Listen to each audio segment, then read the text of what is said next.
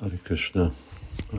Mandzsári kérdezi, hogy Bhaktivinoda Ṭhākura beszél a kapcsolat Kṛṣṇának a bőségei között és a testéről, és róla, és mondja, hogy az ő szépség, és az, vagy a szépség, az az ő teste, a gazdaság, a, a erő, a hír, az ő tárgya, gondolom, a testi tárgy, gondolom, a kar, a, a mellkas, a lábak, és a tudás, és a lemondás, az meg a, a sugárzása ennek a, a háromnak, a, vagy a hírnek.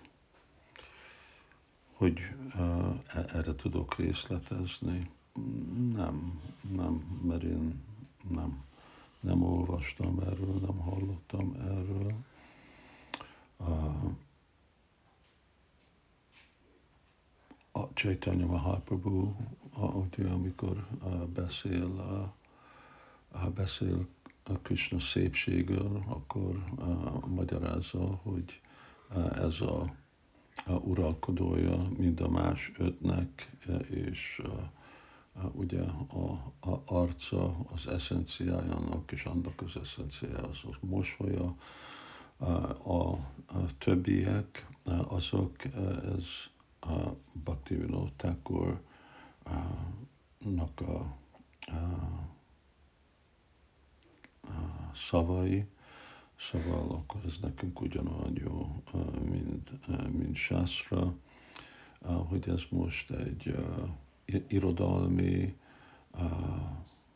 figuratív kifejezés, vagy ez igazából úgy van, lehet, hogy máshol is van írva, én, én nem olvastam róla. Valami van a fejemben, valami más uh, szentírásból, puránákból, Brahma vaivarta, uh, vagy uh, Gargosszam hita, uh, de uh, többet erről nem tudok mondani. De érdekes.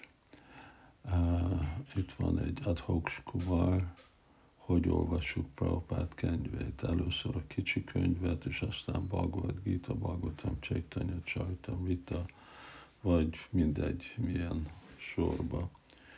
A kicsi könyvek nem fontosak.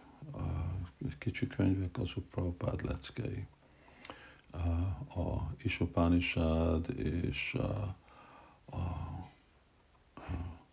Easy Journey, azon kívül Prabhupád nem írta a könyveket, azok ilyen leckék, és akkor ez van mindegy Prabhupádnak a leckét hallgatni.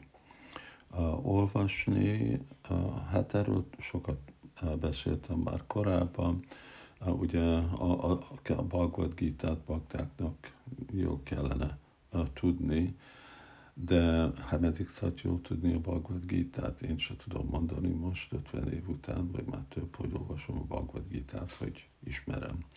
Szóval akkor el kell, kell olvasni Bhagavatamot és Caitanya-caritāmṛtát, de én nekem a gyakorlatom volt, hogy mindig befejeztem gítát vissza-vissza, és memorizálni verseket, persze prédikálni róla, és akkor Bhagavatam, Caitanya-caritāmṛta, ez egy jó kihívás, hogy hogy, de technikailag az Bhagavad-gītā mindig, aztán Bhagavatam, aztán Caitanya-caritāmṛta, aztán folytatjuk, és pont ez azért, mert már ezek a könyvek, és aztán még van Nectar Devotion, ezek a könyvek, ebbe olyan sok transzendentális tudás van, hát végre minden van, hogy, hogy, és nekünk az időnk korlátozott, hogy igazából kell körülötte szervezni az életünket. Hát erről szól Kṛṣṇa tudat, hogy a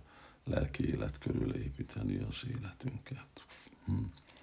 Szóval ez a mai kérdések pénteken. Köszönjük szépen, Hare Kṛṣṇa!